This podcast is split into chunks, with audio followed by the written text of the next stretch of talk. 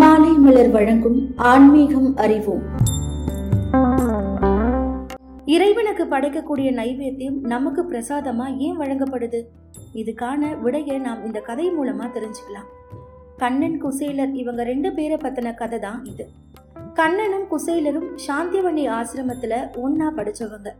ரெண்டு பேரும் சின்ன வயசுல இருந்தே நண்பர்கள். ரெண்டு பேருமே குருகுல வாசம் முடிஞ்சு பிரிஞ்சுட்டாங்க. அதுக்கப்புறமா கண்ணன் துவாரகையோட அரசனாகிட்டாரு. ஆனால் குசேலன் வறுமையில கஷ்டத்தோட தன்னுடைய வாழ்க்கைய வாழ்ந்துட்டு இருந்தாரு. குசேலன் வறுமையில இருந்து நீங்க என்ன செய்யறதுன்னு தெரியாம ரொம்பவே யோசிச்சுட்டு இருக்கும் போது அவருடைய மனைவி தன் கணவருக்கு ஒரு யோசனை சொன்னாங்க. அது என்னன்னா, உங்களுடைய நண்பர் கண்ணன் இப்போ துவாரகையோட அரசனா தானே இருக்காரு, அவர்கிட்ட உதவி கேட்டா நம்ம வறுமை நீங்க ஏதாவது ஒரு வழி சொல்ல மாட்டாரா அப்படின்னு குசேலருடைய மனைவி சொன்னாங்க. ஆனா குசேலருக்கோ வறுமை நிலையில நண்பனை போய் பாக்குறதுக்கு ரொம்பவே தயக்கமா இருந்தது. அது மட்டும் இல்லாம நண்பன் கிட்ட உதவி கேட்கவும் மனசு இல்லை. ஆனா வேற என்ன பண்றது? தன்னுடைய மனைவியோட கட்டாயத்தினாலையும் வறுமையை போக்க வேறு வழிக்கு இல்லாத காரணத்தினாலையும் குசேலர் கண்ணனை பார்க்க துவாரகைக்கு புறப்பட்டாரு. குசேலர் தன் நண்பனை நீண்ட நாட்கள் கழிச்சு சந்திக்க போறதுனால கண்ணனுக்கு ஏதாவது வாங்கிட்டு போகணும்னு நினைச்சாரு. ஆனா குசேலருக்கோ வறுமை, என்ன செய்யறது? தன்னால முடிஞ்ச அவளை தான் ஆசையோட கண்ணனுக்கு வாங்கிட்டு போனாரு. குசேலருக்கு வறுமை அப்படின்றதுனால ரொம்பவே கிழிஞ்ச துணியோட நடைப்பயணமா தன்னுடைய பயணத்தை மேற்கொண்டாரு. துவாரகைக்கு போயிட்டாரு. ஆனா கண்ணனுடைய அரண்மனைக்கு வெளியில இருக்கக்கூடிய காவலர்கள் அவரை உள்ள விடல. காரணம், குசேலர் கண்ணனை தன்னுடைய நண்பர் அப்படின்னு சொன்னதுதான். இவ்வளவு ஏழ்மையா இருக்க ஒருத்தர் எப்படி அரசனான கண்ணனுக்கு நண்பனாக இருக்க முடியும்? இந்த சந்தேகத்துலதான் காவலர்கள் குசேலரை உள்ள விட மறுத்துட்டாங்க. ரொம்ப போராட்டத்துக்கு பிறகு குசேலர் உள்ளே செல்ல அனுமதி வழங்கப்பட்டுச்சு.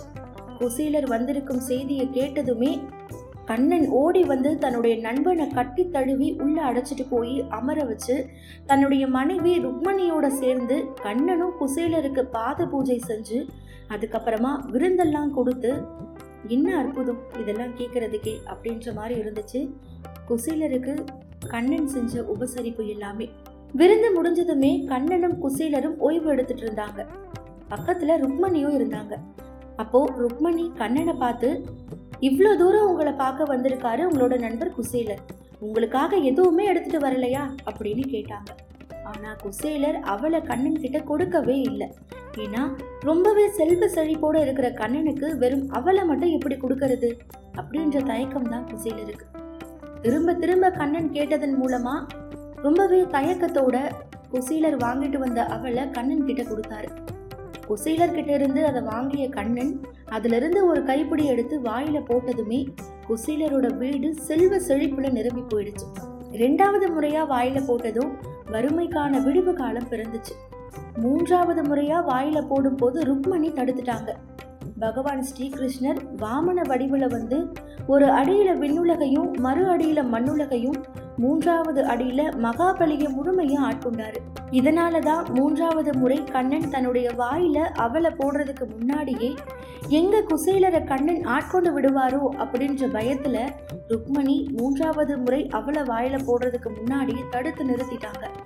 கண்ணன் ருக்மணிய பார்த்து, எதுக்காக நான் சாப்பிடுவதை இப்படி தடுத்த அப்படின்னு கேட்கிறார். அதுக்கு ருக்மணி இப்படி பதில் சொல்றாங்க. என்னன்னா, உங்களுக்கு கொடுக்கப்படக்கூடிய எந்த ஒரு பொருளா ஆனாலும் அது மகா பிரசாதம் தான் சுவாமி. உங்களுடைய நண்பர் ஆசையோடு கொண்டு வந்த அந்த பிரசாதத்தை எனக்கும் கொஞ்சம் கொடுக்க கூடாதா அப்படின்னு கண்ணன் கிட்ட கேட்டாங்க. கண்ணன் மீதமுள்ள அவளை ருக்மணிக்கு பிரசாதமா கொடுத்தாரு. குசேலர் கண்ணனுக்காக கொண்டு வரப்பட்ட அவளை ருக்மணி பிரசாதமா உட்கொண்டாங்க. கடவுளுக்கு நாம் அளிக்கும் நைவேத்தியம் திரும்பவும் நமக்கே பிரசாதமாக அளிக்கப்படுகிறது. இந்த தத்துவத்தை உணர்த்தக்கூடிய கதையா தான் இந்த நிகழ்வு அமைஞ்சிருக்கு. தொடர்ந்து இணைந்திருங்கள். இது மாலை மலர் வழங்கும் ஆன்மீகம் அறிவோம்.